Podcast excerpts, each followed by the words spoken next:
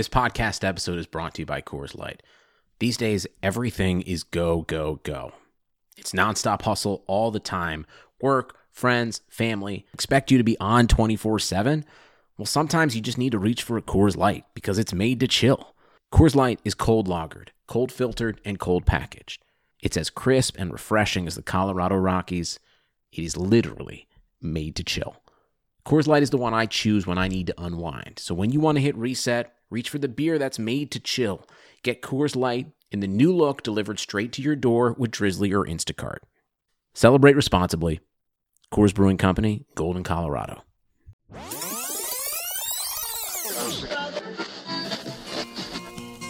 Buffalo's got a spirit, talking proud, talking proud. Listen up and hear it, talking proud, talking proud. Life share with nice people who care. It's time to tell all All right, everyone, welcome. Episode 287 Talking Buffalo podcast, presented today by our friends over at 26 Shirts. Big thank you, as always, everybody out there for listening, downloading, supporting the show. Really means a lot to me. If you have not yet subscribed, please go ahead and do that right now. Uh, give me a follow on Twitter at PatMoran Tweets. In just a few minutes, I'm going to be joined by a recurring guest, good buddy of mine, Joe Miller. Joe, of course, host of the Overreaction Sports Podcast. And I'm going to get his take on Sunday's Buffalo Bills finale, his perspective on the big picture, the future, all that stuff. Much more with Joe, one of my favorites, in just a minute. So, one thing about me is that I've never been really good at containing my excitement, or conversely, on the other side of the fence, I've never been good at hiding my disappointment when it comes to things. And I'm not gonna lie, man, I'm I'm very disappointed today, and there's no way around it. And I want to say this too, because this is very important. I am very proud, very excited, very happy, whatever way you want to say it, when it comes to the 2020 Buffalo Bills. It was a magical ride, man. It really was. And at the risk of being a little bit cheesy here, I I think the Bills season wasn't just a, a huge success on the field, but I, I think it helped a lot of people cope off the field. I, I think it gave a lot of fans many weeks to look forward to, and that matters. You know, that matters. These are tough times. It's been a horrible year, and the Buffalo Bills gave fans a lot to look forward to, a lot of hope. You know, this team went 13 and 3. It's, you know, a lucky Hail Mary away from being 14 and 2 this year. They won the AFC East. I think those were the expectations before the season started. Win the division, host a playoff game, win a home playoff game. They did that. In fact, they won a second home playoff game. They went all the way to the AFC Championship. So, anybody out there who doesn't say that this season was unequivocally a success, frankly, I think you're a moron. I really do. There's no other way to put it. But, and again, I'm being honest here. All that being said, I am sitting here today extremely disappointed in the Buffalo Bills. And, you know, I'll say most of the specific, specific details for uh, my chat with Joe, which I'm going to have in just a second here. But I will say this now. Uh, the Kansas City Chiefs are a great team. They're the best team in the NFL. It was never going to not be a difficult matchup. It was always going to be an uphill climb. But what bothers me the most is I'm not sure if the best version of the Buffalo Bills would have beaten the Kansas City Chiefs on Sunday, especially in Arrowhead. However, I do know this much. I know that we did not get the best version of the Buffalo Bills. Not even close. And that's what bothers me. And that's what I'm most disappointed in right now. We didn't hit them with our best shot. And if you listen to this podcast, you know how much I've advocated Sean McDermott and what I think of him. In my opinion, he was the NFL Coach of the Year this uh, this season. Not Kevin Stefanski, who won the PFWA, probably will win the AP as well. I think Sean McDermott was the NFL Coach of the Year. But you know, just like the defense as a whole in Kansas City, I mean, Sean picked the worst week to have his worst performance of the season. And there's no beating around the bush here, folks. By many things, but a big one, obviously, electing to kick field goals, not just once, but twice inside the eight yard line. I feel like McDermott showed a, a lack of faith in Josh Allen in the offense, and I think he showed too much trust in his defense. And that's not going to work, especially when you're playing the Kansas City Chiefs. It's just not going to work. And maybe, I think personally, might have had a little bit of a impact on the mindset of Josh Allen as well. It was a lack of confidence, and I think Sean knows that. I think he was uh he at least hinted at it in the post game. But anyway, on that subject, you know, I'm I'm just I said that Sean had too much faith, I think, in the defense by kicking those field goals. I'm baffled by how embarrassingly bad the defense played. It was just a, a horrific performance by everyone on that unit, really, including all the guys that are supposed to be the best players. And again, I'm going to get into that more specifically in just a few minutes with Joe. But quick programming note, by the way. So now the Bill season's over on the field, but it's never really over.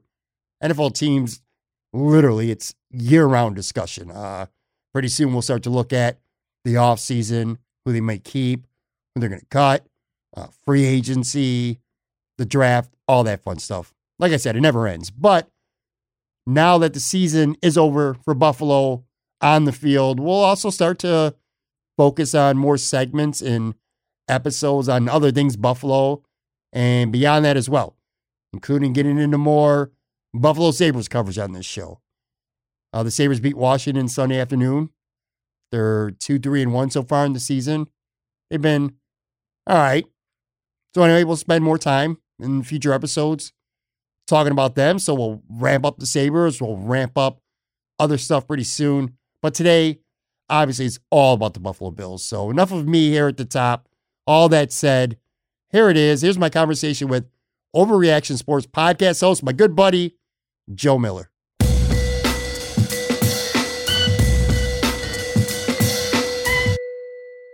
Joe Miller, the third. Ugh. Uh, welcome to the uh, Pat Moran therapy session episode. Yes. What's going on, man? How are you doing? Uh, I'm doing. I, don't- I don't know. I haven't figured it out yet. Uh, I'm mourning. I'm mourning the. I'm mourning the future that uh, that I'm never going to get to see. If that makes any sense. I, I was. I had myself convinced. Let's just leave it at that. I had myself convinced. Let me ask you this. So we're taping this Monday night. This is being dropped overnight, first thing Tuesday morning. hmm You did a show Sunday after the game, right? Yes. How long after the the, the final clock went off before when the clock hit zero? How long before you were taping something? So normally for me, my routine is uh, I, I I like to so I, I send out the tweet right. I send out the uh, you know hey Bills Mafia, how you feeling? Like give me your reactions. Let me know how you feel about the football game, win or lose. There's been a lot of win. Like there's been a whole lot of win, 15 of them. Yeah. Uh, and uh, no, and then I, I generally allow the game to kind of process. I don't rewatch, but I let it process a little because I don't want like legitimate raw emotion, right? So win or lose, specifically lose. I don't want like super duper raw emotion.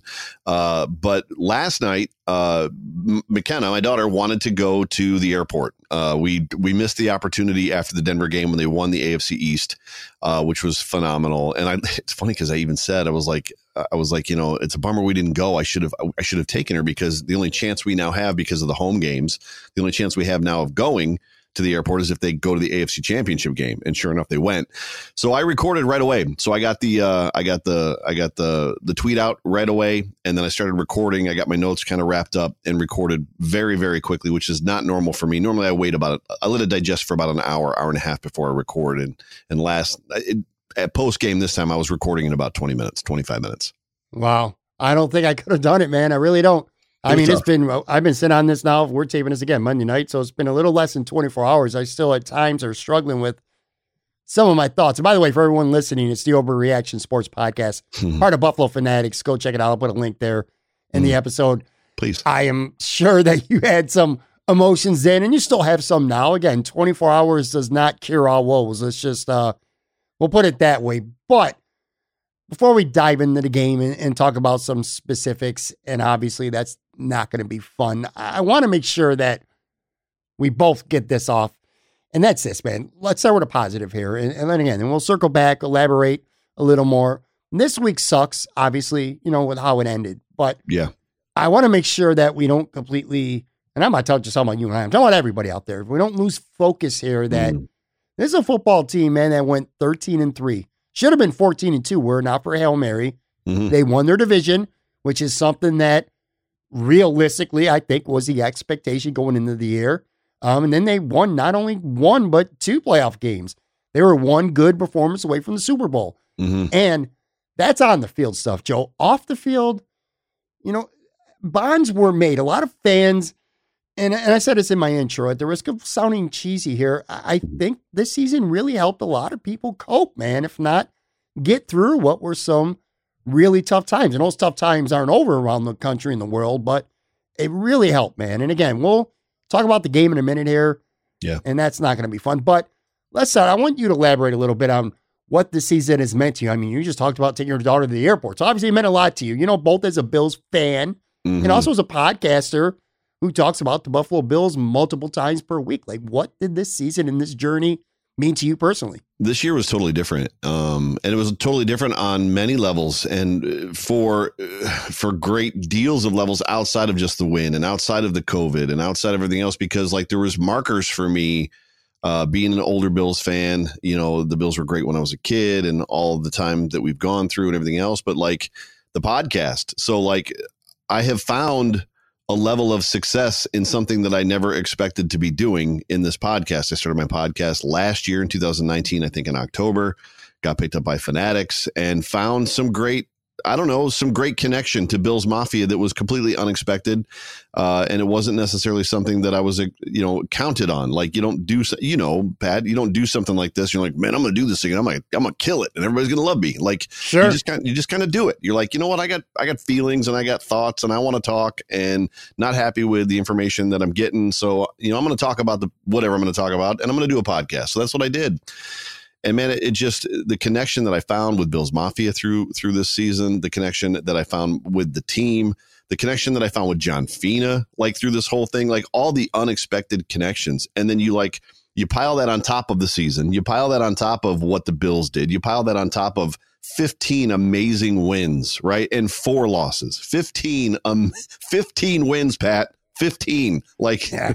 think about that for a second. 15 freaking wins. I mean, and then all of that with with, with the sauce on top that is my 14-year-old daughter. I've got I'm a, I'm a girl dad. I got two little girls. And uh, she has just she's she's been in love with Josh Allen for a couple years. Like she she fell she, like she swears she's going to marry him. Uh, but uh, she is at this point she is just all in on the Buffalo Bills. She we she she she played fantasy football this year. Begged me to let her play fantasy football last year. I didn't let her. Uh, and then I actually got her into. We created a, a couple leagues, and then she like connected with a friends league. Won both of her leagues, so she's the fantasy football champion of both of her leagues. Uh, she like lives, eats, breathes, and sleeps football. Like she goes places and tells other people about like football and like rules and things like that. Last night we're at the airport and like there's a couple guys behind us, men, grown men, talking about the game. And like, you know, the guy was like, Oh, Travis Kelce, this and, and that other guy, the wide receiver, uh, what was his name? And she turns to her, she goes, and, she, and, she, and she says, Tyreek Hill. And, and I'm like, that's my girl. like, so like just to, just to live vicariously through her, uh, in this season and in this time and just kind of with everything that, that happened this year, like watching her smile and watching her get excited and watching her feel you know defeat and feel loss you know for when the hail mary happened. Uh yesterday she yelled at me. Uh Edwards-Helaire i think it was scored on that touchdown made it made it 21 to 9 and i said second quarter well this game might be over. That's all i said. I said this game might be over based on what i was watching. And she got angry at me and like started calling me out. What kind of fan do you think you are? This game is far from over. And like she's like laying into me. And i'm like i didn't say it was over. I said it might be over. Like could you relax for a minute? Like so just just to see her and like her jubilation and her excitement to go to the the airport last night to greet the team. Uh and then it's it's funny because and i'll, I'll wrap up the emotion of this season with this judge mathis from fanatics just put out a tweet. He did one of those movie things where you put the bills logo over stuff and i'm sure a lot of you will see it by the time this airs. And it's a scene from fast and the furious where i don't i'm not a fast and furious guy but vin diesel's driving along and the dude that died like is driving along and like they're having that conversation about you know being best buds and being bros and we're in this together and, and, and one of them is bills fans and the other one is the 2020 bills team. And then they go their separate ways And I'm Yeah. telling you, dude, like I never saw that movie. So when the cars split, when they go two got down two different roads, like it was all the feels for me. And it immediately takes me to my daughter. So I sent it to her and I didn't get to see her watch it. So I didn't get to catch her reaction. But I know for her, like she's gonna shed a tear. Like we witnessed something special. And I'm not ready for it to be over. I'm not ready for I'm not ready for the connection to the fans to be over. I'm not ready for the connection to the team to be over. I'm not ready for I'm not ready for any of this to be over. Like, please don't go. Right? I mean, yeah, it's, dude, I, I, I'm, I'll tell you, and, and that's a great story. It does. I, I truly believe it. And, and again, I know this might sound, if you're not a Bills fan or if you just don't give a shit about sports and you're one of those people, and I, and I get it. I know there are some people like that. They're like, well, COVID and all people are dying all over the world, and you care about a football game. right. You care about a football team.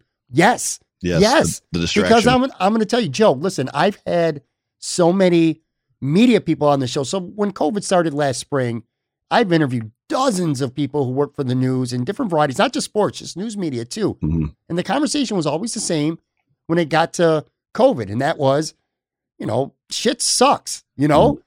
And when this season started with football, it, I, you could just see it. The Bills being good obviously means a lot. It just gave people something to look forward to every week. It took your mind off 400,000 people dying from a pandemic and growing right now. It took your mind temporarily. And it's not more important, but it took your mind off millions of Americans losing their jobs and all this terrible stuff going on in the world. This season meant a lot, man. And I noticed it. And again, I've been on- on Twitter for 10 years and I've been here in Florida. I've been gone for four Buffalo Bills seasons. I've been away mm-hmm. from Buffalo. This, I was jealous this year. I was legitimately jealous of people like you who Mhm. get to be in Western New York and be around the vibe, the atmosphere as this team, you know, started to ascend to becoming one of the best in the NFL. But just the victory Monday thing or Sunday or Tuesday, whatever day the Bills would play, Mhm. you know, the, the day before. That shit was real, man. So this was more to me than just football, It- especially, like I said, given everything that's going on in this world right now. I just feel like this season really it meant a lot to a lot of people. A lot of people were happy, and if nothing else, it was a the distraction I think a lot of people needed. And again, we're not out of the woods yet by any means, but it was just special for me in that way. And you also brought up something about younger fans. You and I are r- roughly the same age. We're old enough that we remember very well the golden era of Buffalo Bills football. You know, the Super Bowl years. So, yeah, congrats to the younger fans out there who got to see the Bills become legitimate Super Bowl contenders for the first time in their adult lives, or maybe ever. You know, again, for us older folks, we've we've been on this road before, but you know what, Joe? I mean, I'm being honest here. I wasn't sure that I was ever going to feel like this again. I wasn't sure I was ever going to see these days again. So it was a lot of fun for me. I'm sure it's a lot of fun for you, and I'm sure it takes you down memory lane as well. You know? Yeah, there's a there's a point in all of this where you're like, it's just never going to happen. They're never going to figure it out. Like it, you just the PTSD from all of it, right? And and I think that was one of the best the best markers of this season was being able to shake off that PTSD, shake off that you know the the, the feeling that oh here we go again. Oh that's so Billsy. That's so you know what I mean? Like oh same old Bills. Like all that stuff. Like literally literally all that stuff is gone, and all that stuff Yeah. is gone because of this football team and what they accomplished this year. And by and large, you know, and he's taking some heat today, and I think he's taking wrong heat. Um, not to, to say that he's not to blame, but we got outcoached in every phase of that football game. We got outplayed in every phase of that football game. You know, Josh Allen is a big part of that reason that this isn't the same old Bills. Josh Allen is a very, very, very big reason that this is not the same old Bills. I mean, it's it's it's the distraction. It, it was it was needed. It was necessary. It was great. So It was an, it's a new culture. It's definitely a different culture than what we've become accustomed to in the last say 20 years. Yeah, so Billsy, how are they going to lose? mhm. What where? What creative way are they going to find to lose? Who's going to blow it? Who's going to make the mistake? What crazy play is going to happen? You used to sit there and feel that. It was the opposite. And obviously, again, and it didn't work out in the end, but every time the Bills touched the football this season, I felt like they were going to score. Every time that defense went on the field, I felt like they were going to make a stop. Wasn't always the case, but more often than not, it was. So yeah, the the culture to me, it's like when you flip the field position in football. You know, even if you got a punt, you flip the field. I feel like culture wise, that's what the Bills have done over the last couple years, but especially now, that's cemented this year for sure. Well, the, the greatest one is, and it, it was that last year and this year. The greatest, the greatest piece to what you're talking about, the greatest marker, the greatest whatever you want to call it. The greatest thing about it is you go through quarterbacks from pick a year. Uh, I don't even care. 2003 after Bledsoe, all the way up to Josh Allen, third and whatever. And especially it was like if it was like Trent Edwards or somebody like that. If it's third and seven, uh, there's no just punt. Like just just punt the ball now. Like that's that was the feeling for 15 almost 20 years. Like if we're behind the sticks, third and long, it's over. Just punt. It doesn't matter. Josh Allen, third and 22. I'm sitting on the couch going, he's got this. like, yeah. And that's the difference. That is literally the overwhelming difference between the old Bills and what we've lived through for the last 20 years and where this team was this year and where they're headed next year. Third and give me third and long. I'll take third and long. Why? Because I got the guy. I got the guy.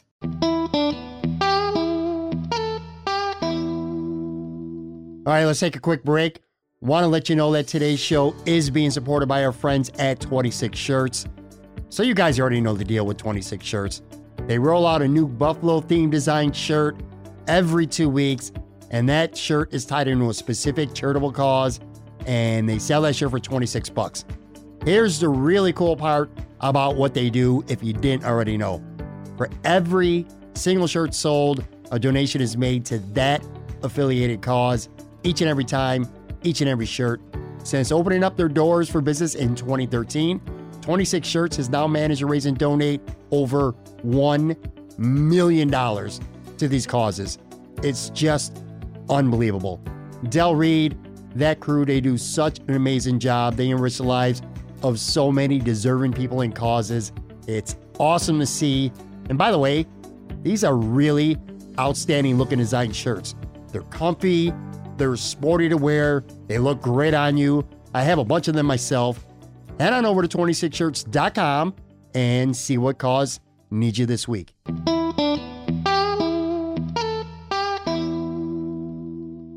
All right, I'm back with Joe Miller. So again, we'll circle back to uh, a couple of big picture things uh, shortly, but we got to talk about the game now. So you hit on this, and you're 100 percent right. This was to me an organizational beatdown from top to bottom. All right, the Bills were out coached, like you said.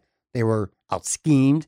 They were out physical. They were outplayed, outmanned, out everything. All right? Mhm. And I want to start with coaching here because I've talked about this several times over the last few weeks on my podcast. I think Sean McDermott, to me, was NFL Coach of the Year. I think he deserves it more than Kevin Stefanski does. But this was his worst job of the season. And I'm, look, I'm going to be, I have to be honest here, okay? I'm not, it's tough, Joe, and you know this. Mm. When you go into the territory of, of throwing darts at, at negative darts at things that are going on, you're going to piss some people off. But got to be Sure. honest, because again, I think Sean's the coach of the year, but this was his worst job of the season for me, for sure. Maybe not just the season, maybe his career because of what was on the line. Settling for field goals, not once, but twice inside the eight yard line against the Chiefs of all teams. That was just, even in, even in real time, watching it, it was like unfathomable to me. It, it, it just was. It showed too much trust, in my opinion, in a defense that clearly had no answers for Kansas City. And it showed a lack of faith in Josh Allen. If, you know, if nothing else, Josh Allen, if you took one takeaway from this year, which was an MVP caliber season, that dude was as deadly as anybody in the Mhm. in the red zone. In the red Mhm. zone. You know, he got the ball in the end zone as good as anyone in the NFL. And twice inside the 10 yard line, they settled for field goals against the Chiefs. So I want you to talk about this a little bit. How surprised were you at Sean's caution and, you know, con- conservatism at what seemed to be, to me, the most inopportune time? And that's being on the road against a- an elite offense in the AFC Championship game. How much did that take you back by surprise? Where where do you start? I mean, where do you start? I mean, this is the game that you dread and this is the game that you fear. And what I mean by that is like all of the statistics going into this game favored by and large for the most part the Bills. Whether it, it favored the Bills and Josh Allen from a season long standpoint or even in the last 5 games. So so I I, I put out a stat from uh from my preview show uh, where in the last five games, you know, Josh Allen and the Bills have averaged 35 points per game. Mahomes 24 points per game. Uh, for the last five games, Josh Allen had averaged uh, his completion percentage was 69 percent, uh, which is right on par for where he was for the season. Mahomes was at I think uh, uh, 61 percent, which was off by five points. Touchdowns. Uh, Josh Allen had thrown 20 to like one interception or something like that. And Mahomes was like 10 and five. Uh, you talk about red zone efficiency. Like the Buffalo Bills are one of the best. You said it, one of the best in the league. And Josh Allen is deadly in the red zone. The, the Kansas City Chiefs in the last half of the season have been horrible in the red zone, like not great, settling for field goals, the turnover worthy plays. Like Pat Mahomes threw five interceptions, but he should have thrown a ton more. Uh, that just what they were as a team and what the Bills were as a team. You know, our offense should be able to go against that defense, which isn't great, and get their average hit 35. It should be, I don't want to say a no brainer, but it should be like, no, no, no. When you look at statistics, this is what it should be. And then when you take our top 10 defense, which they were top 10 going against their offense, if they're averaging 24 points a game against lesser defenses, you expect our defense to do its job for whatever reason. Game plan, scheme, fe- coach, coaching fear, players just not executing. They got their butts whipped up and down the field in every facet of the football game. This is so I, I, I used to say last year, stats only matter until they don't. And this was one of those football games. Stats only matter until they don't. And they didn't in this football game because they got their tails kicked. Like even in the kicking game. Well, how do you lose in the kicking game? How do you lose? Well, you lose in the kicking game by continually kicking the ball to the one yard line when you've got a kicker that can kick it out into the stands and the guys continually bringing the ball back to the 35. They did it every time. They kicked it to the one, and all but one time, I think, did Hardman not return the ball to the 35, at least the 35 yard line. Like every phase of the game. Like Josh Allen, what is he great at? Blitzes. What did the Raven? You want to talk about respect? What did the Ravens not do? They did the one thing they always do, which is which is blitz everybody, which speaks volumes of respect for Josh Allen and their fear of him. So much so that they didn't do it. The the Chiefs did. I'm watching a play and I watch I, and I've stayed away from all the highlights today. I've stayed away from all the shows. I've stayed away from everything. But I, I was flipping through and there was one on, or maybe it was on Twitter, but literally it was the one that caught my eye last night. Josh Allen's at the line. You know, they're, they're lined up. Tyrann Mathieu, the honey badger, is standing to his right, uncovered, off the tackle. So he's off Daryl Williams, and Daryl Williams has a man over him. Josh Allen's looking at him and doesn't change the protection. The running back doesn't, he doesn't bring a back in. Nobody slides over. He snaps the ball. Tyrann Mathieu's right in his face immediately. I'm like, what is going on in this football game? Like that would, that to me, I'm sitting there watching it going, that guy's coming. And sure enough, snaps the ball and he's in his face in a half a second. It's like, and we saw it over and over again. They got their butts kicked in the trenches on offense and de- $50 million defensive line. Do you remember hearing Ed Oliver's name once? Do you remember hearing Mario Addison's name once? Do you remember hearing Vernon Butler's name once? AJ Epenesa? Do you remember hearing any of these guys' names once? $50 million. They got beat on the offensive line. I haven't seen that many free rushers coming at Josh. It was, I think we hit Pat Mahomes once. They hit Josh all night long. And when he, and when he got hit, he, he was sticky. Like he couldn't get guys off of him. It was crazy. Nobody could get open. They couldn't cover anybody. Tremaine Edmunds is getting like thrown all over the field with eye candy. There was one play in particular that stuck out of my mind. Sorry, I'm monologuing. I'm on a soapbox. I apologize. No, go ahead. That's what I got you One- on for. One play in particular, you know, Tr- Tremaine Edmunds is his responsibility, his assignment is Travis Kelce. So Travis Kelce just turns around in front of him. He's about six yards in front of him. Mahomes jets out to his right. They're down inside of our zone. I don't know, remember exactly what the yard yard marker was, but uh, Mahomes, but you know, moves out to his right, kind of scrambles out a little bit, and like he's looking around. And what does Edmunds do? Edmunds runs up to intercept Mahomes to like connect, like to take an angle on Mahomes. Finds himself side by side with Travis Kelce, six yards away from him. What does Mahomes do? Throws the ball to Travis Kelce. It's like you run through your assignment. Yes, you got to go to Mahomes, but you run through your assignment. You don't just run to the quarterback. It was just he was manipulating everybody. It was almost like the, yeah. I was talking to somebody else today, uh, Mac Avenda, who actually owns Ambit Design, which was one of my sponsors this year for my show, and he was like, it was almost like two days this week. All the coordinators, so Leslie Frazier and Brian Daboll, were like preparing for job interviews. Like literally, that's what it felt like when you watch this football game that they almost mailed it in. It's like, yeah, we're going to do kind of some stuff and we'll see what happens because I got this stuff over here I got to take care of. It was just I just don't know how. I mean, what what what's the one thing we know? Josh Allen eats man coverage. Eats it. The first 4 games of the season, he was eating man coverages alive. Then they switched to zone. He also consequently got hurt at the same time. Kind of befuddled him a little bit until he figured it out. then he could beat both man and zone. They played man all night long. Josh Allen, like nobody could get open, right? So nobody can get open. Jo- Josh Allen can't find anybody. Like it's just, it, it was wide open all day long. Like, and Josh Allen didn't. He ran a. What was he had? Uh, I I can't remember what it was. Eight eight carries for seventy seven yards or something crazy, or, or seven carries for eighty eight yards. It was nuts what his numbers were. He could have ran for one hundred seventy five yards last night. Yeah, he had didn't. 88 yards. Yeah. Yeah, and he did, and he didn't, but he could have. He could have ran like he could have just taken it every like. Oh, it's wide open again. Oh, it's wide open again. Oh, it's wide open again. Now I don't want Josh Allen running like that.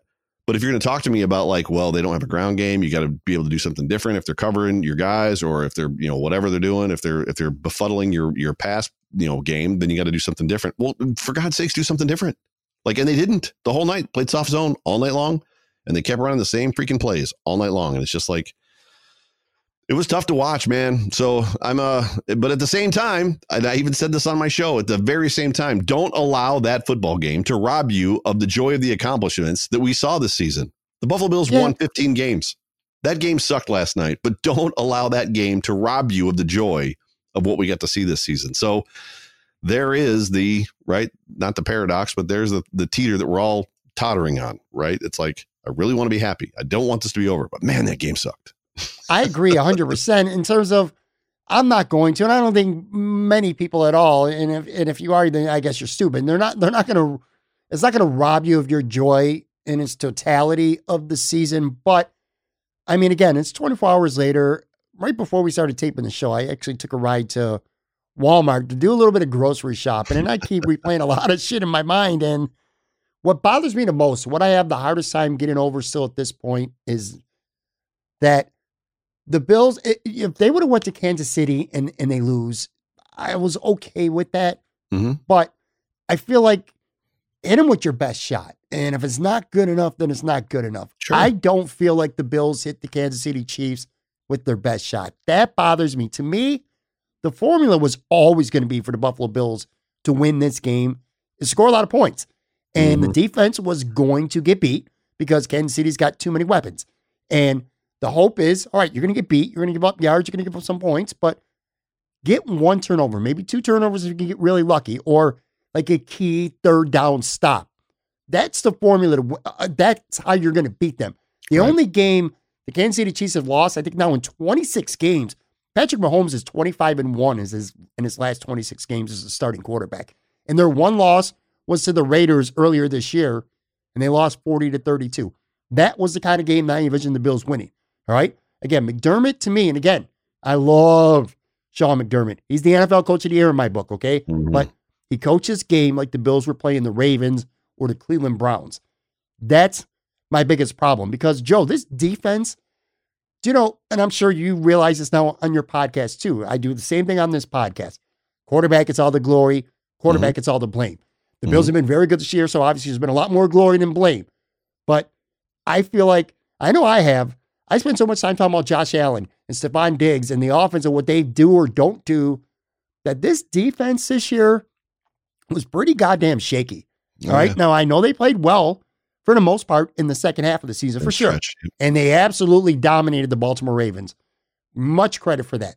But this is a defense, dude. So, including the playoffs, they lost four times twice to the Chiefs, to Tennessee, and to Arizona. Mhm. The defense played like shit in all four of those losses. Now, the Arizona game, 32 points, you know, seven came out of Hail Mary or six, whatever, at the end of the game. Who cares? They still gave up 25 points. Kyler Murray had a big game with his legs and his arm that day. Um, they didn't play good against the Rams. And they gave up 32 points. They could have lost that game. Yep. Um, the offense was explosive against Seattle, but they gave up 34 points to Seattle. You know, it's not like the defense played great.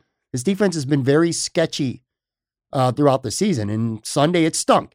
And before I talk about, like I said, I got some thoughts on Josh Allen and the offense, but I want to talk about the defense right now because they stunk, Yeah. right? Uh, the D line, you brought it up, highly paid. They're invisible and they got manhandled. Uh, The Invisible. linebackers looked helpless in coverage. The DBs were no better either. I mean, I, I can't think, Joe, I can't think of a single player on this entire defense, and I've spent a lot of time thinking about it. Not one. I could definitively say, Joe, this dude had a good game. Not Mhm. one. So how Mhm. frustrating is it for you to watch a defense, you know, again, up and down early in the year, raise its level late, dominated Baltimore, did enough against Indy. Indy had a good game, but the Bills made a couple stops when they had to. But this was just all. You know what? I'm not even going to say awful. Joe, this was embarrassing. The defense to me, it's they should be embarrassed today how badly they played. And again, we're not taking away from the season as a whole, but we are talking about this football game because this was a Super Bowl opportunity on the line. They got dominated and they were embarrassed. It For- should be for- anyway. Yeah, for the defense, there's one play that was the story of the the entire football game. So there was so if you're going to take this game, you're going to encapsulate it in a play.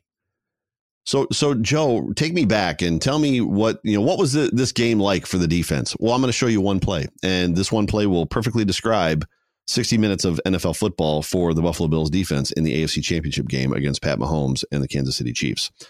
It was a run play and uh, Tyreek Hill was out wide. They showed it in the replay. And when I say it, and I'm surprised this isn't getting talked about more today, but it's a run play. Tyreek Hill uh, makes a move off the line on a scripted called run play. So Tyreek Hill knew that it was a run play. He jukes t- uh, to Tre'Davious White, one of the best cornerbacks in the NFL, the best cornerback on our team. And and I'm not I'm not disparaging Trey. I love Trey. Trey is legit one of my favorite players on this football team. But on a run play, Tyreek Hill jukes Tre'Davious White so bad that he does a face plant. And then as he's running by him, he begins to make fun of him while he's laying on the ground. That literally is the story of this football game in one play for the Buffalo Bills defense. That was it. Embarrassing. You used you use the word embarrassing. It was legit. It was absolutely embarrassing. I want to talk about three players in particular, which you've hit on, and I want I want to elaborate on these guys a little bit because they stood out. They stood out to me, and obviously I'm talking about that um in the wrong way. So this is going to be like the this is uh the uh how do you say it? This is the tough pills to swallow here portion of this podcast. All right, because I want to start with Trey White. You know, Yeah. he is an elite cornerback. He's elite. one of the best in the NFL. Okay. Tyreek Hill is an elite wide receiver. This was one of the best against one of the best. To me, it was a mismatch. And you kind of talked about it, laughing on his way down. Dude, Tyreek Hill kind of toyed with Trey White. I'm going to be honest with you. All game. Trey White is a great corner. I love Trey White. Okay. But he wasn't very good this postseason. I'm not even just talking about Sunday. He wasn't that good this postseason. I mean, ugh, I know the all 22 experts are going to bash me when I oh, say yeah. stuff that they don't Oh, he- agree with, and he was I'm the all best right with graded, that. He was the best graded defensive player on our team. Yeah, Not he by got- my eyes. he didn't he didn't make any real impact plays this postseason. He he just didn't. It was this wasn't his Le- best season. Levi He was still- Wallace almost had a better football game than Tre'Davious White did. I think Levi Wallace did have a better football game than Trey White. I'm being That's- honest with that- you, man. That That, individual effort that he made on Pringle was unbelievable. He he he makes a stab at Pringle, loses him on his way down to the ground, takes a guess, and jets out right to his whatever I think it was to his left, and like Pringle runs into him and he makes the tackle before the yard marker or before the sticks. It's like that individual effort was unbelievable in my opinion. No, you're you're you're on it as far as that goes. Like Treda- Tre'Davious White did not. Yeah, it hasn't it it, it hasn't been great. no, he, he- again, he's one of the best corners in the NFL. I love him. I'm happy he got his money. He deserves it. I don't Mhm. want him going anywhere, Me either. but I'm going to call it out because he got toyed with. Tyreek Hill just had his way with him. And I wasn't just Trey White trying to stop Hill. I know he, he lined him up in the slots. Kansas City did very creatively and created matchups with Taron Johnson, which can't happen, but it did. Yep. Um, but yeah, I, I was not, you know, Trey Well, why is not. why is why is Taron Johnson even covering Tyreek Hill? Even if he's in the slot, why is Taron Johnson covering him? There's more to it. I mean, to me, Sure. we know that the Buffalo Bills have trouble and have had trouble making tackles. Like they're not a great tackling football team. Jerry Hughes is the king of the body check tackler. Like I'm just going to crash into the guy and hope he falls down. Jerry, they never fall down. Stop doing it. In that football game, the amount of shoulder, like people trying to tackle people by the shoulder, you can't tackle Travis Kelce by the shoulder pads. Like Trey did it, Milano did it, Edmunds tried to do it. All of them were trying to tackle these guys by their shoulder pads. Meanwhile, how how were the Kansas City Chiefs, that Spagnuolo defense, how are they tackling Josh Allen? Getting him right at his hips and his legs. Every Yeah. single time, gumming up his hips and his legs. What are the Bills doing? Trying to tackle shoulder pads. It's like, what, what, haven't we? Uh, This is the NFL. Like, even I know not to tackle somebody by the shoulders. Like, come on. Well, the second guy is, and you hit on him, is Tremaine Edmunds. And you look, I'm sorry, man. This guy was just all right to me this year. He's not a Pro Bowl linebacker in my book. I'm I'm just going to call it the way I see it. I don't think he's as close to it. And again, I thought he looked awful on Sunday. I don't think he's a bad player. I think he's Mhm. pretty good. And at times he's flat out good. But, you know, if, if Joe, if the standard and the bar is being set at being a Pro Bowl linebacker, which to me, if you're voted to the Pro Bowl originally, now I'm not talking about injury replacements in a typical year where it seems like half the NFL ends up either voted to the Pro Bowl or playing in the game. But if the standard is being voted to the Pro Bowl, which is what Tremaine Edmunds was this year, to me, that means you should be one of the top eight to 10 best linebackers in the entire NFL. If that's the standard, then I think Tremaine Edmunds is very overrated. It's a popularity think- contest, isn't it? I He- mean, he's not one of the best eight to 10 linebackers in the NFL, and no film guru or all 22 expert is going to tell me otherwise. This guy, and look, again, what a daunting task it's got to be trying to trying to defend the Kansas City Chiefs with all that speed and maybe the best receiving tight end in the history of the NFL. And a guy, a quarterback who might be on his way to being the best quarterback in Wait, NFL history. Wait, wait, wait. So I love the the lauding that you're giving the the Chiefs. It's great. But the problem is, is they scored in the, the last five games of the season against not great teams. They averaged 25 points per game, and Right. they won all those games by less than one possession. So don't tell me that like it's that hard to stop the Chiefs because teams did it all year. Now they won. They found ways to win those games. They won by one possession or less. Less than they they didn't win any of them by double digits. They didn't win a single game by double digits this season. But don't tell me that like somehow they're like ridiculously hard to stop because the Dolphins stopped, like kept them, held them in check. A bunch of teams held them in check. Like they, can't be that tough. If they were, if they Well- weren't tough for other teams, I, and I don't have their scores, I can look them up and see what their scores were as far as how many points they scored through like game by game. But I just, I'm just, I, I think I'm over that narrative that like somehow it's like, oh my god, it's it's the amazing like Chiefs, you can't stop those guys, and it's like I'm not, I'm not so sure because a whole bunch of teams stopped them. Well, I'll Right. agree to I'll agree to an extent. I'll, I'll say two things about that. Number one is I, I think the the coaching the the game plan was not right. The Bills were determined to not get beat originally deep. You know, so they were giving up too much stuff and and they were making it too easy. I think the Bills game plan and their defensive execution made it too easy. And I'll say this about the Chiefs too. They remind me a little bit of LeBron in the NBA. Okay, I'm not saying they weren't trying to win during the regular season, but uh, they weren't 100% interested. They weren't all in, it, it felt like to me. I watch a lot of Kansas City Chiefs football this year. And um, um, again, I got to be careful because I'm not trying to say that they didn't care about the regular season. They did. That's a fun But narrative. I, I think it's just about. it's just different. The best teams, the best players, not just in football, and, and just all of sports, they just take it to another level when the stage gets bigger. Do you know what I'm saying? maybe. I think I think to some extent that was it with the Chiefs, but I, I get what you're saying. And I agree, by the way. They won nine games this year by one score.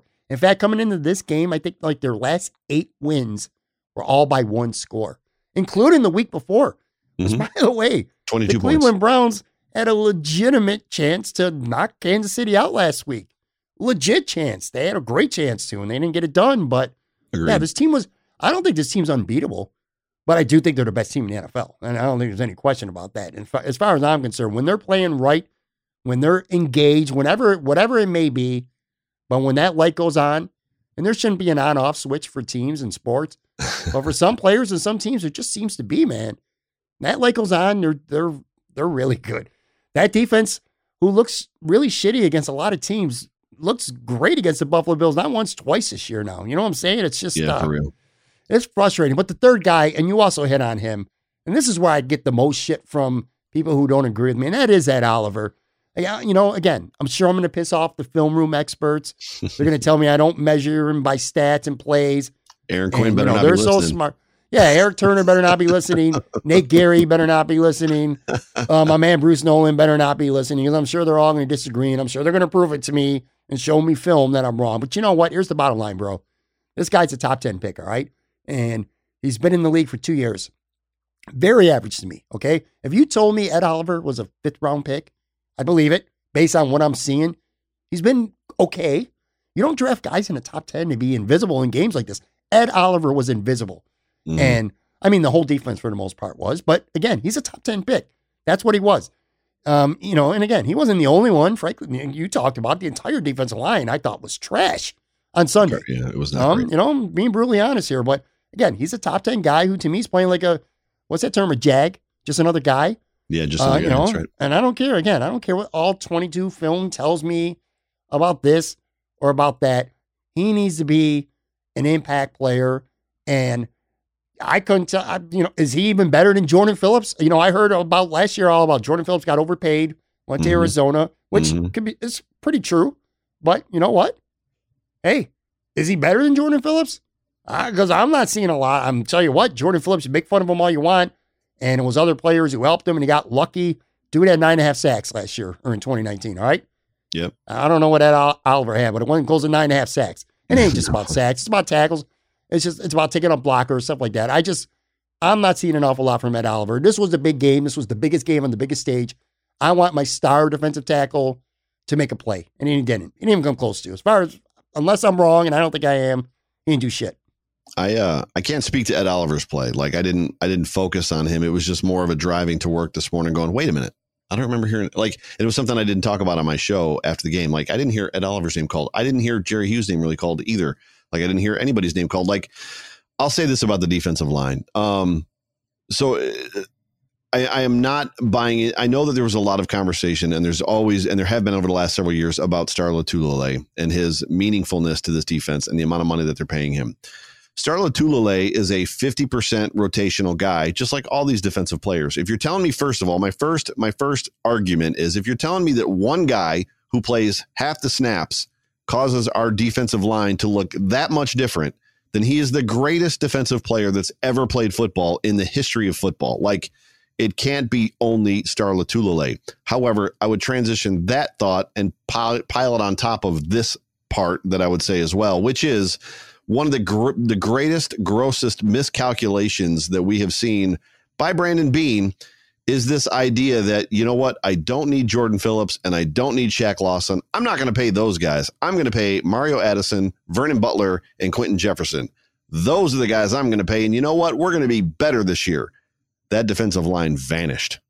Vanished. They were far more disruptive. They were far more of a problem for teams. They were far more engaged. They were there was way more dirt, grit, grime, energy, personality, just punch you in the face with Lawson and, and Phillips on that football team on that defensive line than they were all this season. There was a couple, and the funny thing is, is like there was an aspect to Jerry Hughes kind of coming out of his shell a little bit and becoming the mature veteran leader that this football team kind of needed on defense. Like I kind of liked the personality I saw coming out of Jerry Hughes leading up to the playoffs and even this football game primarily. But man, it was it was a, a gross overestimation on what they thought they could do with the three guys that they brought in and then throwing Epenesa in there. I don't believe for one second that it's all star. Oh no, Joe, it's because Star didn't play. I don't I don't believe it's plug and play. Star comes back this year and then all of a sudden magically they're a top 3 defense again because Star's back. Like if that's the case, pay that dude 300 million dollars, right? I mean, Yeah. Dude, he's, he, he plays Star's a good player. He plays 40, 42% in the snaps or something like that. it's You small. bring up you bring up a good point that's going to be a very worthy debate. And, And that it- is the defensive line because they did spend they spent a lot of money and they revamped that line and they got rid of two guys who sure the critics are going to say or you know the people are going to defend Buffalo's every move that they went out and got overpaid somewhere else. Sure they did. But you know Here's the what? thing. They Go produced, Joe. They produced for Buffalo. And these guys who they brought in, Addison was okay, I guess. He was okay. Jefferson didn't do much. Butler, frankly, Butler didn't do much at all this year. He got a little better near the end of the year, but I yeah, don't man, even, you, you I don't even know what number I don't even know what number Vernon Butler wears. what does that tell you?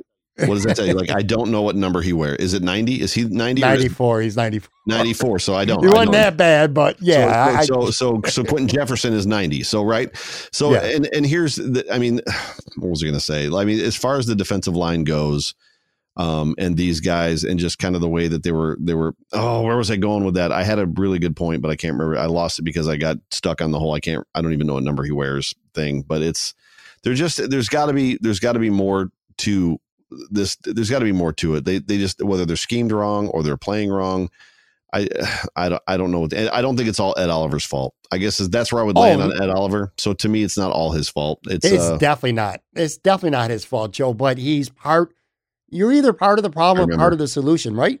I remember, I, mean, remember what it was. You ready? What is it? Go this ahead. is what I would say. So uh, it was on one of the pregame shows we had John Fina on one of the pregame shows, and John Fina's son plays offensive tackle. Your son, who just uh, just signed and, and, committed to go to college, play football, uh, college ball.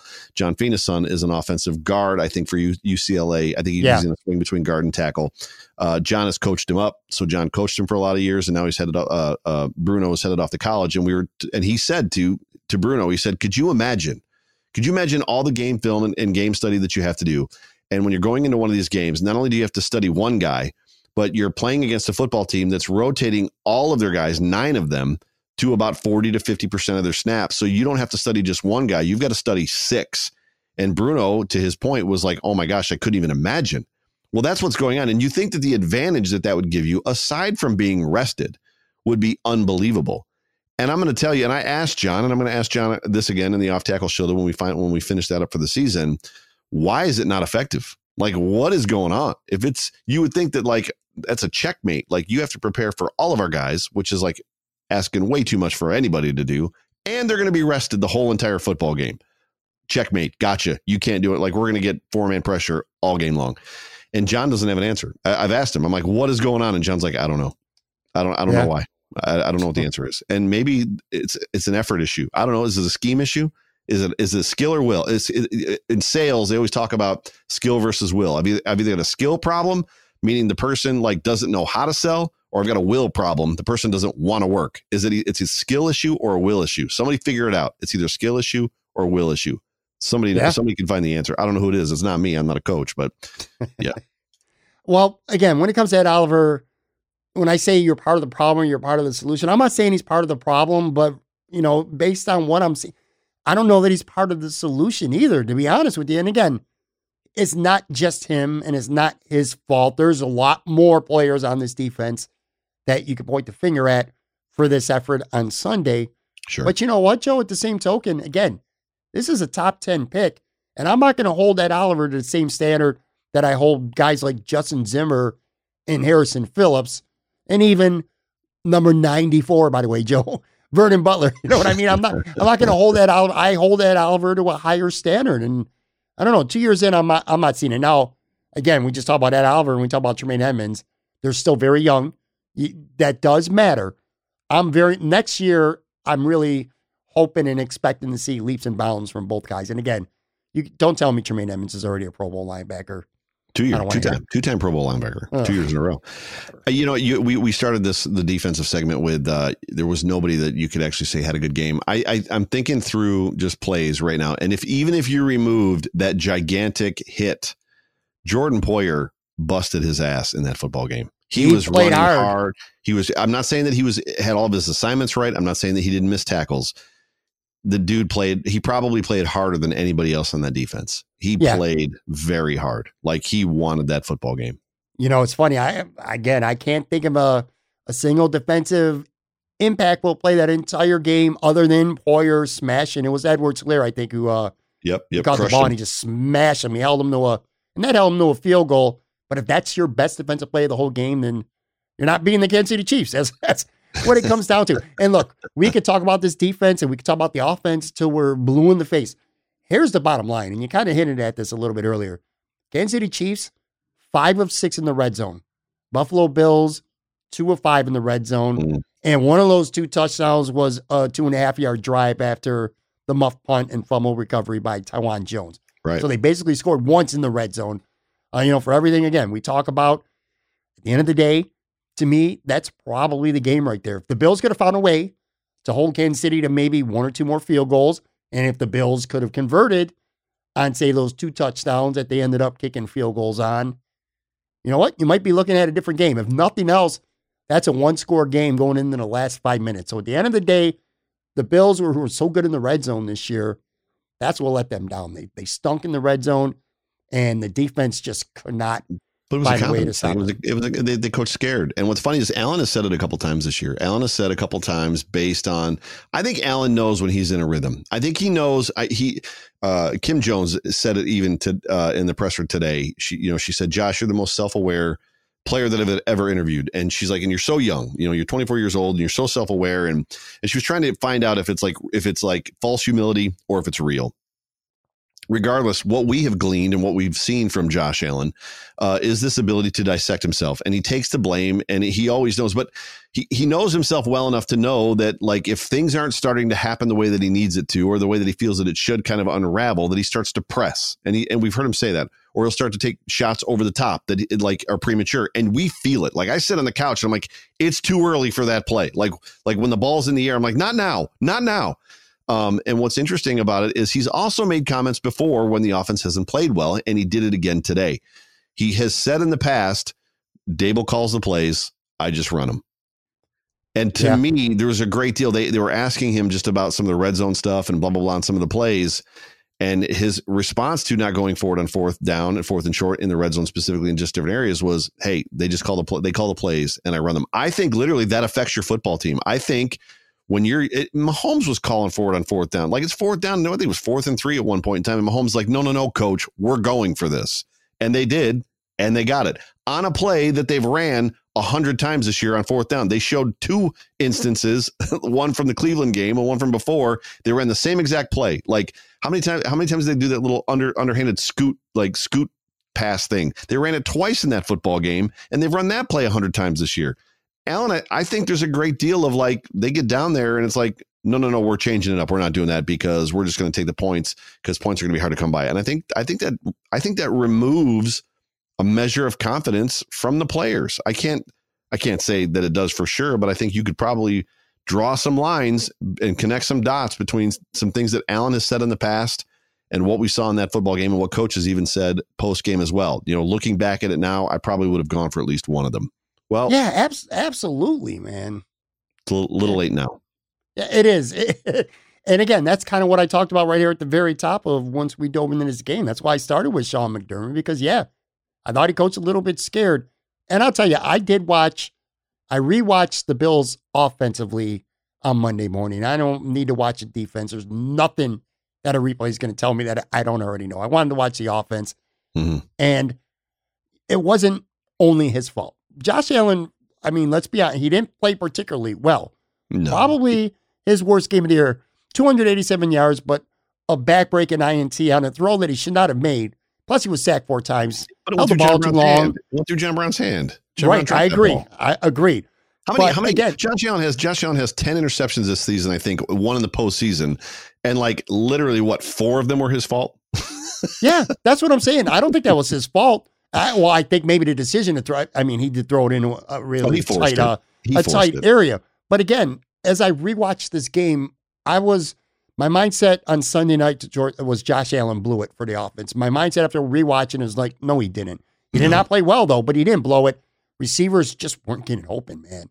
The offensive line, Wasn't they blocking. were they were less than great. All right. So, you know, it, it, it blows my mind though. When I look at the, the Bills schedule this year and I look at all the box scores and all the results, I would have never guessed that as good as this offense was this year, that it would be the Kansas City Chiefs, Mm. would be the team that completely bottle up this Bills offense. Not Mm. just once. They did it twice. They did it two different ways. You know, two games, two different situations, and they did it twice, man. The DBs for Kansas City, they're just so physical. The Bills receivers weren't getting off the ball. Diggs, only two catches for 12 yards deep into the third quarter before he finally started getting up some numbers. Not enough of a harassed him. commitment to him. They yeah. harassed him all night They long. did. They harassed him all night long. And again, I'll go back to the red zone thing. The Bills were really creative. Now, I'm not going to look, I don't have in front of me the play by play call sheet for the game, but I remember seeing a lot of touchdowns this year where, you know, first down in the red zone or in goal to goal or whatever, the Bills would draw something. There was mm-hmm. just no creativity that I saw that I can remember anyway on Sunday. And one thought, because I, I know our feelings on Josh Allen have not changed. This game's not going to change no. how we feel about Josh Allen. Could he have played better? Absolutely. He could have played better. He could have made a couple better decisions. A couple times he should have gotten rid of the football. The mental clock in his head didn't go off a few times. I think it's a case of he was trying to do too much. Oh, Shit yeah. happens. You're going to have to take that when you got a quarterback like Josh Allen. That's the way it is. But one guy I do want to talk about because I'm done with him is Devin Singletary. I'm done with him. And I'm going to tell you right now, Joe, in mid Bills are almost January, done with him last- The, the Bills, are almost Bills- done with him last- last I'm willing to bet you right now the Bills are done with him. The organization likes Zack Moss. That was a bigger loss than we gave credit for, that injury. Um, they don't trust Singletary, nor should they. That wide open drop where the, he it was a it was a volleyball, it was a lob to him. It wasn't even like a mm-hmm. tight pass. It was a perfect touch Oh. pass that Josh Allen didn't make in the first half of his career. So first Right. season and the, for halfway through the second season, Josh Allen does not make that throw, and he has done it brilliantly this year. And they He were- read that blitz beautiful. perfect, man. He dumped it off to an open area. There was tons of room. Maybe he beats one guy. Who knows? Worst case, he's missed, in he's still field running. range. Yep, missed one guy, missed, he's Absolutely. still running. Yep. He dropped. That was a game changer to me. Dude had six carries for 17 yards, two catches for nine yards. I don't think every time he touched the ball combined, so that's nine touches. He didn't make one Kansas City defender miss. Not once. Not Yeah. once. Literally not one. Again, I don't want to get into like off-season mode today and talk about future moves. We'll do that soon enough. Well, well, let's stay with coach, let's stay with coaching decisions. I don't know. I mean, where where was Gabe Davis in this football game? And Yeah. and that's a that's a rhetorical question because a lot of people, well, he was injured. I don't think Gabe Davis was that injured, and it, and the reason is is he got hurt on that first touchdown attempt against the Ravens, and he stayed in the game and played. Like, yes, he was hobbled. You could see in that Ravens game, but he had an entire week to rest. And I'm going somewhere with this. And he didn't practice all week. And at this point of the season, I don't know that players need to necessarily practice. Gabe Davis is an important part of this offense. Well, Gabe Davis didn't even show up in that football game. He's another name that did not get called. At one point in time, I'm like looking for him on the field. I'm like, where is like, because 13 flashes in football games this season, 13 has flashed. Whether he's got the ball or not, he's flashed. And in that game, he didn't. And they asked coach about him as to whether or not he was healthy, ready to go. And he said, you know what? I basically, he said, I'm paraphrasing, I left it up to my guys. We've come this far, and I wanted to give them the opportunity if they felt they were ready. He clearly wasn't ready. You're telling me Kenny Stills isn't going to do better for your offense than a hobbled, potentially Gabe Davis? I don't know. Like, do you, get brown? Is there is there a brownie point, a merit system? Well, we've come this far with you, so we're going to keep riding you, even though you might not be able, you know, you might not be at 100. percent It's the AFC Championship game against the world champions. Like you, you lace them up and you put your best guys out there. And if Gabe isn't ready, sorry, Gabe, you're not ready, right? I mean, Gabe Davis is not Cole Beasley at this point in time, who we found out today played on a broken fibula, like for most, like the last several games of the season. But I want to know that that to me is a coaching like mistake as well. Like they should have held him out and they should have put Kenny Stills in. Yeah, Davis only played 16 snaps. He played 22% of the snaps that game. I agree with you. I would have liked to see Kenny. I like Gabe Davis, and if he was healthier, Love him. you know, if he was good to go, I love him. Yeah, he you said it. He makes flashes, and he might have. I'll tell you what, he was as responsible as anyone, maybe other than Josh Allen, for the Bills being the Colts. Those two Right. catches before the half, those toe drags, those were huge plays, man. Um, yeah, they should lots of coaching things, and T.J. Yeldon should have got the football more. You know, Yeah, yeah. Uh, I just the Bills, dating back to even last year, there's just been a trust issue with Devin Singletary. They, I mean, they didn't even try to hide the fact that they went after Le'Veon Bell when he became available earlier this year. Thank God, you know, they didn't get him because that dude's washed up. Thank God they didn't the get him. point, right. But the point being is that they did. You know, they're trying to. They were trying to upgrade that. And I know it was the regular season finale against. And look, it's so easy for you and I to sit here and be an armchair quarterback 24 Sure. hours after the fact. Sure. But if this guy ain't running the football, either play Yeldon more or give Antonio Williams a crack. Because that dude was running hard against Miami. Is he going to not run harder because it's the playoffs? You know, I, I get the lack of confidence, but you know what? Yeah, lack of confidence in Devin Singletary. He's going to run like a man with his hair on fire. Like if you put him in the football game for sure. Yeah. Like So he's that- going to run. yeah. That bothers me. And then the O line and Joe B from the Athletic wrote about it. They they wilted under pressure, man, and I completely agree with that. You know, unlike say Bill's star defensive players, Chris Jones just dominated that game. He looked like a star. He was beating up the. I mean, he physically punched Jon Feliciano in the face. But that aside, Chris Jones was just making an impact on like almost every play, and the Bills just they they couldn't block him. This is going to be a position, and again, I don't want to get into offseason who stays, who goes. But the Bills' O line is definitely going to be a position to monitor because I think Dion Dawkins is the only guy who's 100% a lock to be back. Feliciano's a free agent. Who knows with Cody Ford? Uh, Mitch Morse has got a big cap number. They could save a lot of money by getting rid of him.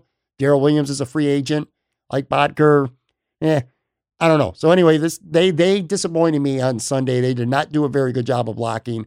Everybody knew Kansas City was blitzing. They did not pick it up well at all. This offensive line looks totally different without without Jon Feliciano in it. I can't imagine them letting Jon Feliciano go. And Mathis Judge actually made a prediction that I thought was like profound, and I never even thought about it. He said that he he believes that there's an outside chance that they do let Mitch Morse walk and uh, and and and they actually move Feliciano to center because they're highly invested football politics. I don't care what anybody says. They are highly invested in Cody Ford. And it's not because he's the best player they've drafted on the offensive line.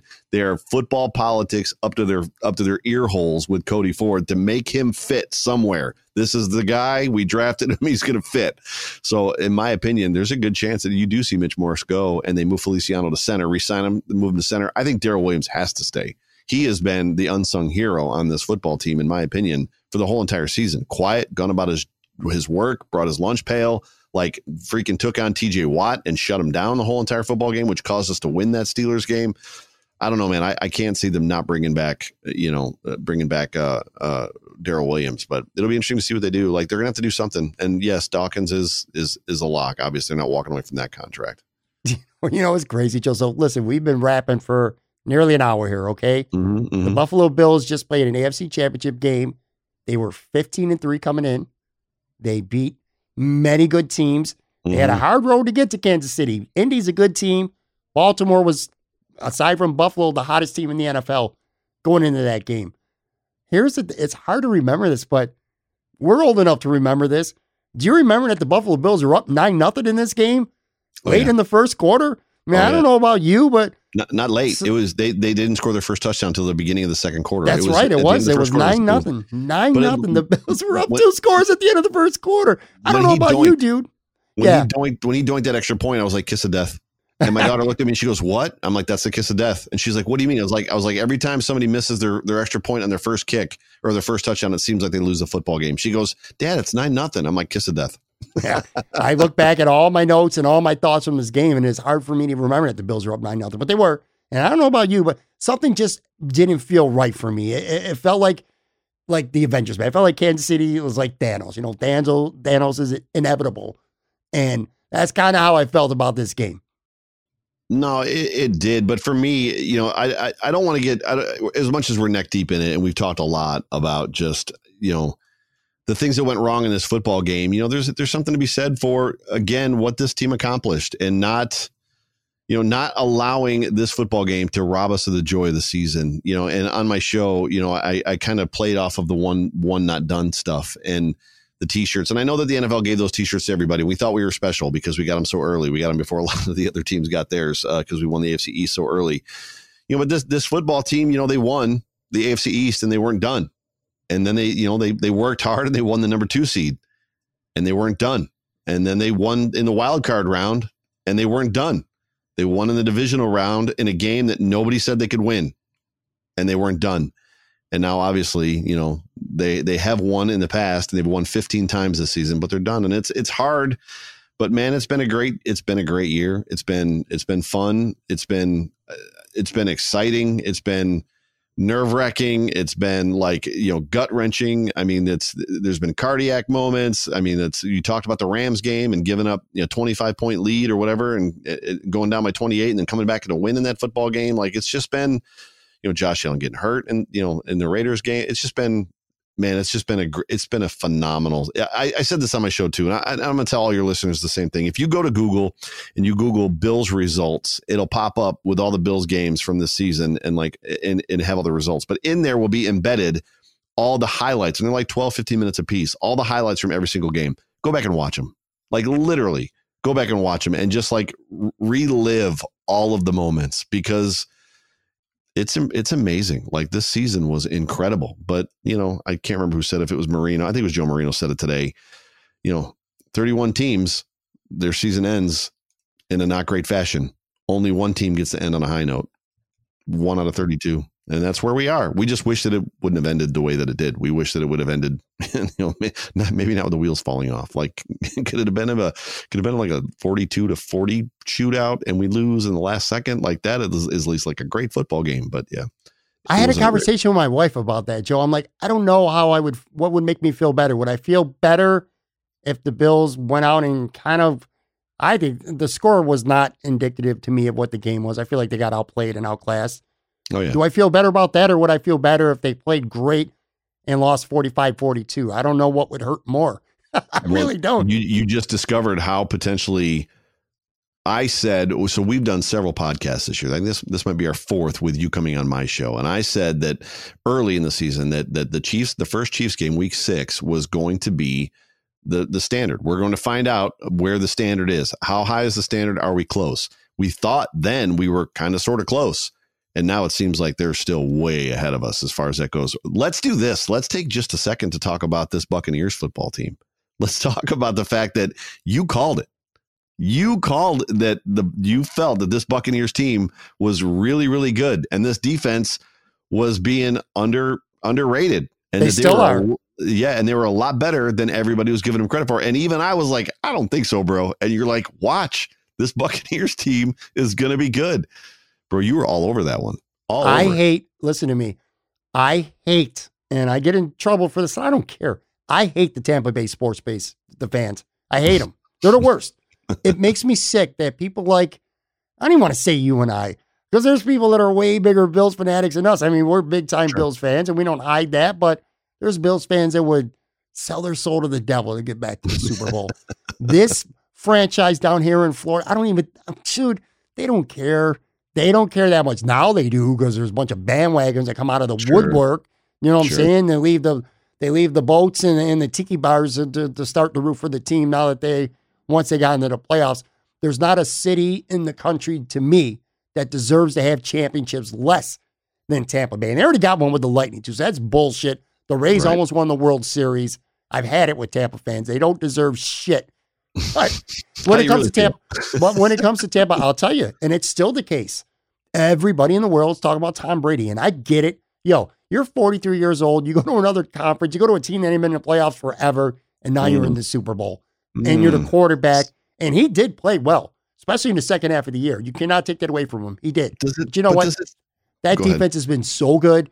Dude, Tom Brady threw not one, not two. He threw Three. three second half interceptions against Green mm. Bay, and the defense bailed him out two of those three times. They didn't get anything. And and they the refs bailed him out by giving him a, a ticky tack cheap interference Sure penalty. did. But so Tom Brady goes to another conference to a team that hasn't made the the Super Bowl or hasn't done really anything in forever, and like magically, you know, gets the stuff done that he needs to get done. It sounds a little too good to be true. It kind of sounds like you know when the the the, the America goes to war in two thousand and one and. Some upstart team called the Patriots of all teams wins the Super Bowl, or when Katrina levels New Orleans, Louisiana, and uh, you know the city is completely in disarray and on its last legs. And oh, what do you know? The New Orleans Saints win the Super Bowl.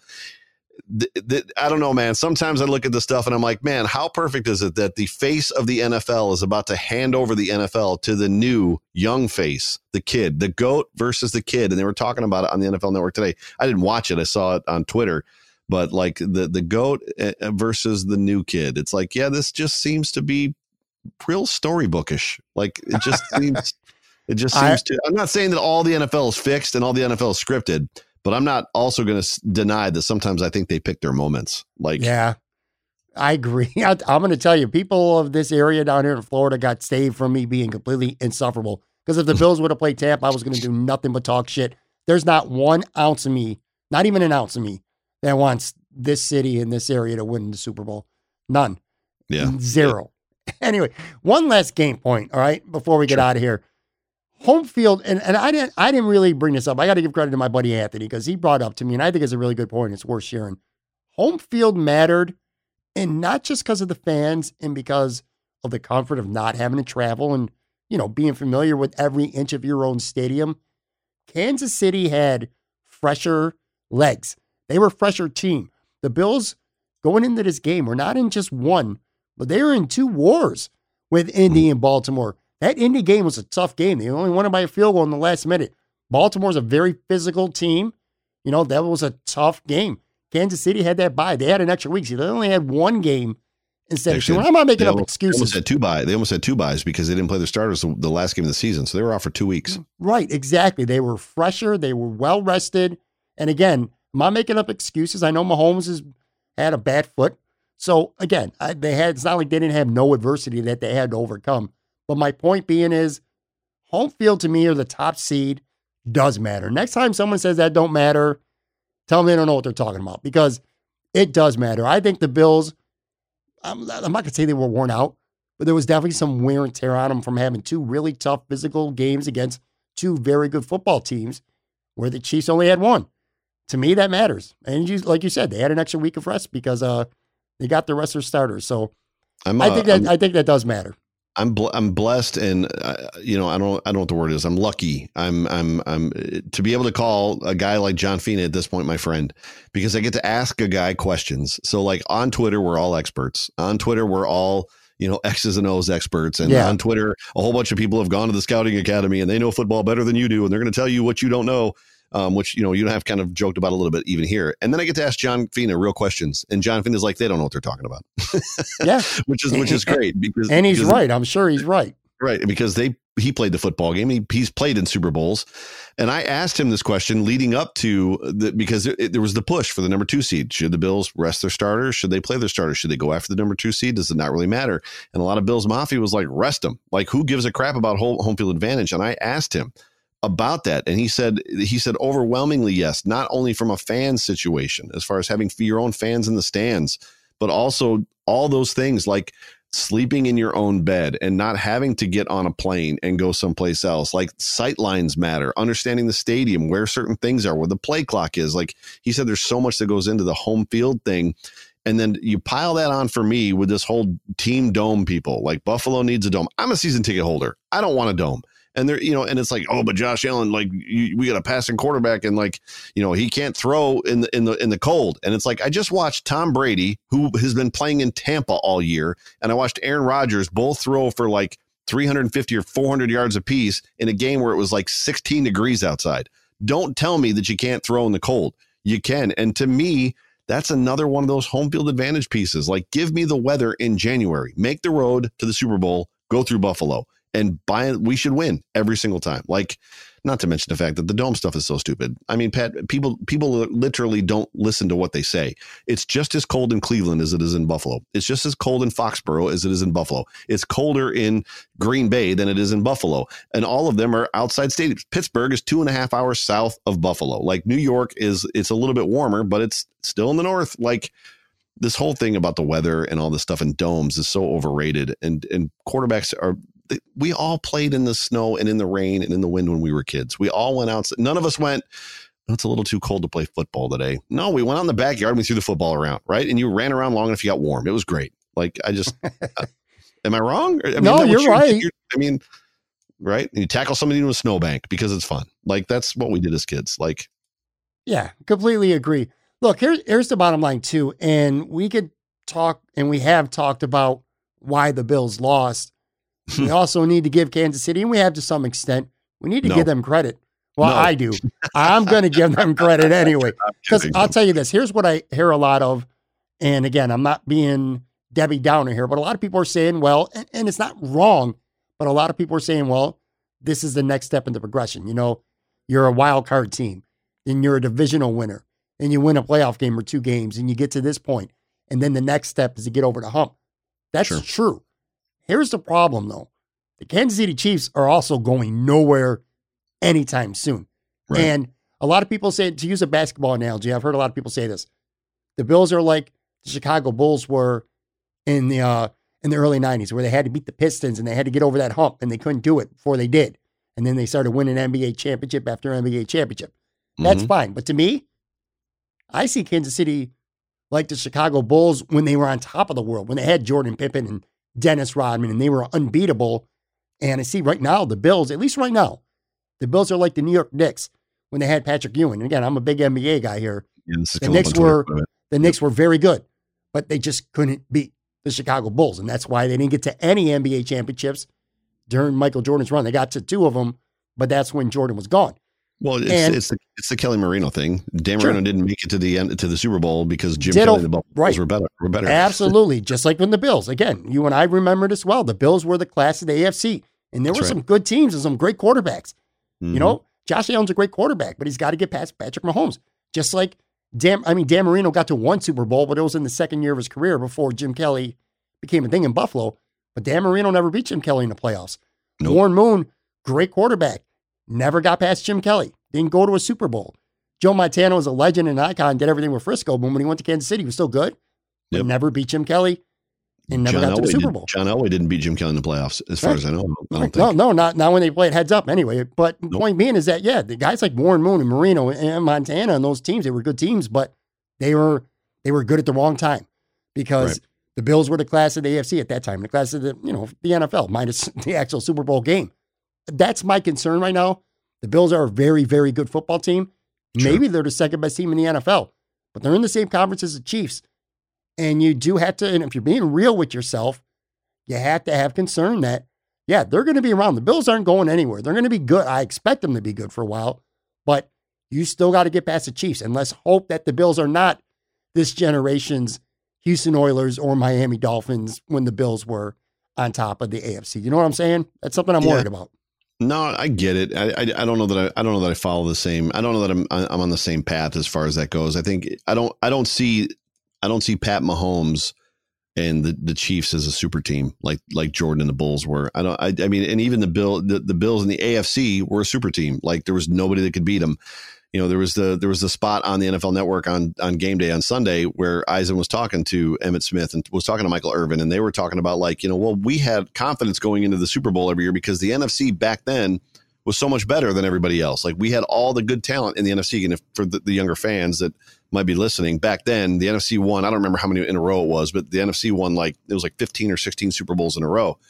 Um, but that isn't necessarily true. There was one AFC team that had a winning record against the NFC every single year during the season, and that was the Bills. Like the Bills were better than the NFC until the last game of the season. I don't know that I believe that super teams, even the Patriots being the super team and owning the AFC E or the AFC East and the AFC the way that they have, they didn't win nine in a row or they didn't win all nine. They won five, five or six. How many did they win? Six. Five? Yeah. They won six, yeah. So, I mean, it's I don't know that I ascribe to it as far as just that. Uh, I don't know that I'm ready to believe that Mahomes is in that team. It's Mahomes and Kelce. I don't know that Mahomes and Kelce are a super team. Like freaking Tyreek Hill was ranked. He was the 17th ranked wide receiver in the NFL this year. He wasn't exactly like Stefon Diggs was number one. Like that's one of the things we we kind of t- touched on, but we didn't talk about. Stefon Diggs was the number one wide receiver in the NFL this year, not Tyreek Hill. Tyreek Hill played like it in that football game, but he wasn't. I'm just not ready to believe. I'm not ready to believe that Clyde Edwards-Helaire is Saquon Barkley, right? I'm just. We'll see. I mean, it's there's a lot of football to be played in Josh Allen's career, and I believe this kid's going to win a Super Bowl. I think he's going to win a Super Bowl in Buffalo. How's that for a hot take? It probably isn't one, but I think I think this, I think this kid has the makeup. I think he has the grit. I think he has the mentality and the and the fight and the no quit. And as much as he does a lot of stuff that we hate, very Brett Favre-ish, where it's like, no, don't throw that football. Like in a couple years, like he's going to have learned some things and matured, and I think that he's going to be extremely dangerous. So, and to hell with the off-platform stuff. I'm so sick and tired of hearing about Pat Mahomes and his off-platform throws. I mean, freaking, freaking Aaron Rodgers in that game against the Bucks. It wasn't even talked about, but there was one throw.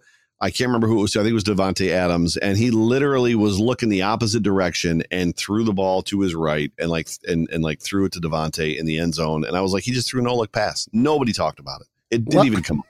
Like it's like everybody does this stuff. Like it's it's not that special in my Well, opinion. But that's just you me. and I have a difference of opinion when it comes to Patrick Mahomes, which is cool. And, and again, time obviously will tell. Now, I'll say this behind any legendary quarterback or point guard or, you know, center in hockey, whatever it may be, it's not, no one does it by themselves.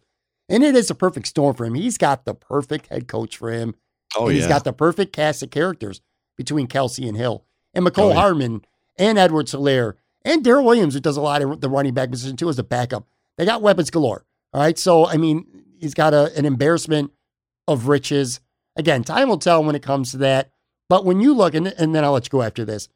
When you look back at the 2020 Buffalo Bills, we've talked about how much joy it's brought in us and how promising it's been. But what are one or two things that make you feel really good about going forward in the future about this football team? Like, obviously, they got to go in this offseason saying, what can we do? What do we need to do to beat the Kansas City Chiefs? Like, Right. without getting into specifics, like what specific player you might target, like one or one or two things that you think this team needs to do to get themselves to that next step. Because there's only one more step to go, and then you're in the Super Bowl. What do you think they need to do to get there?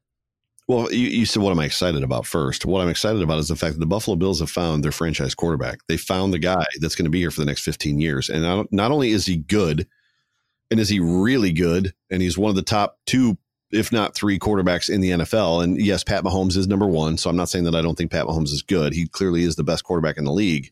Josh Allen is great.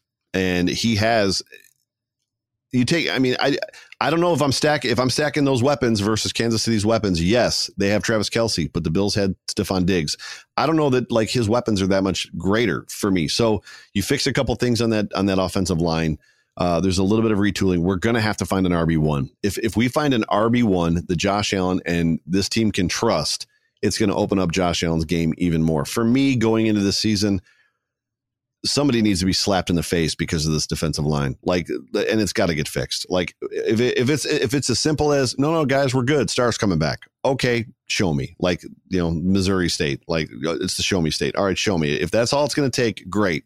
If not, they're going to have to do something, and I suspect they will. I suspect that there's a lot of guys on this football team.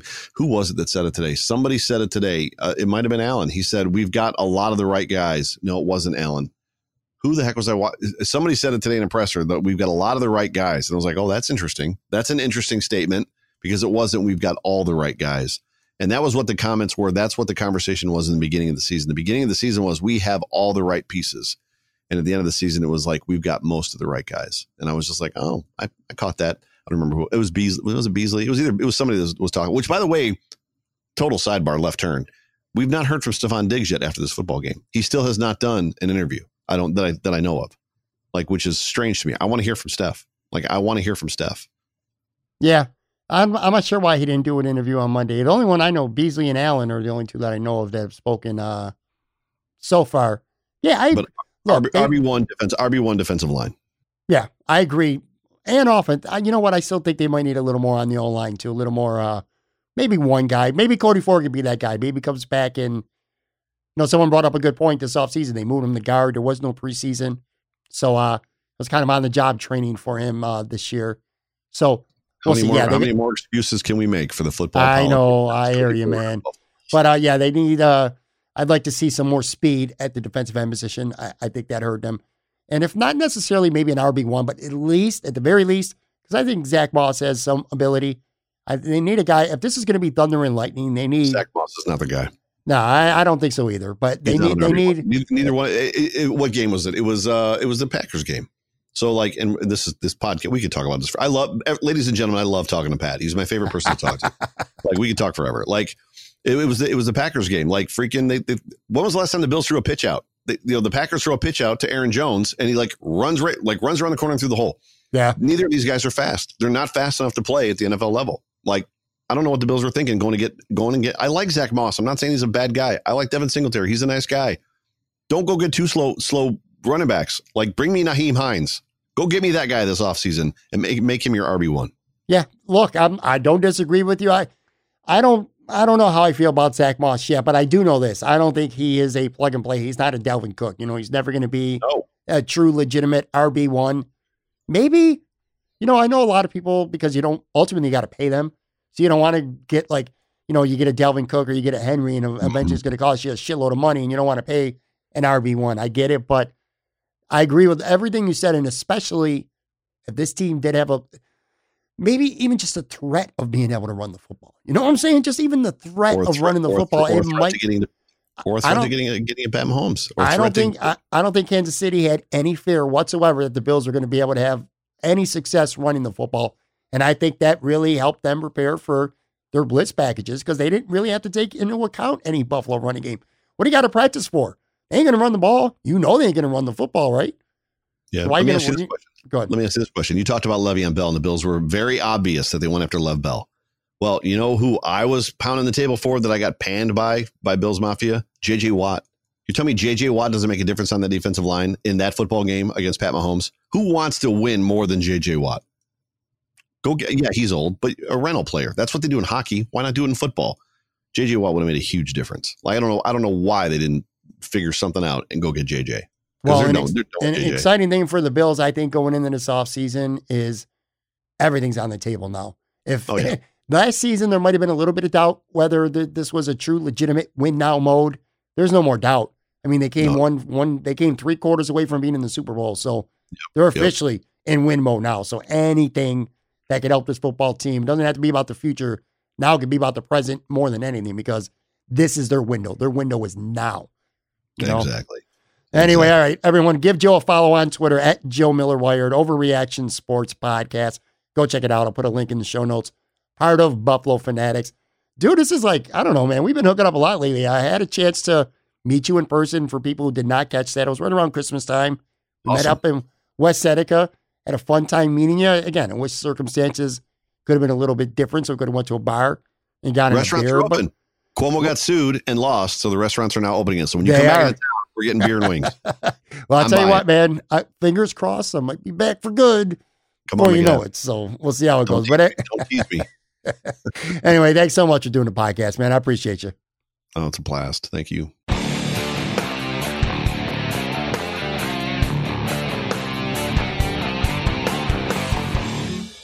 All right, boys and girls, that is going to do it for another episode. Very, very big thank you once again, my good friend Joe Miller, Overreaction Sports Podcast host, one of the best out there. Love that dude's voice. Just a great guy, man. He really is. Joe's a good dude, man. Not just knowledgeable about the Buffalo Bills and sports, which is cool, but just an all around great guy. So thank you very, very much, Joe. Guys, girls, if you have not yet subscribed to this podcast, please go ahead and do that right now. Rate and review. I know it sounds like a pain in the ass, but it only takes a few seconds to do. And I promise you this much it really helps me continue to grow the show. We're available on all major podcasting platforms out there Apple, Stitcher, Spotify, Google, you name it. Also, check us out on YouTube, Talking Buffalo Podcast YouTube channel. I got highlight clips from some current and past episodes, and coming soon, some original content you're only going to hear there. Got a lot of big plans coming up very soon for YouTube, so make sure you check that out. And then, of course, last but not least, follow me on Twitter at PatMoran Tweets. I am on Twitter way more than I should be. It's my thing. Love Twitter. At PatMoran Tweets. And again, thank you so much for listening, not just for this episode, just period. This season, what a fun ride it's been for the Buffalo Bills. And I know how many great podcasts there are out there, specifically just for the Buffalo Bills. So when you're locked into this one, it really truly means a lot to me. I don't take it lightly, I promise you very much. So thank you very much. Have a good, safe week. Stay safe. Let me emphasize that word safe. And we will be back with a brand new episode on Friday.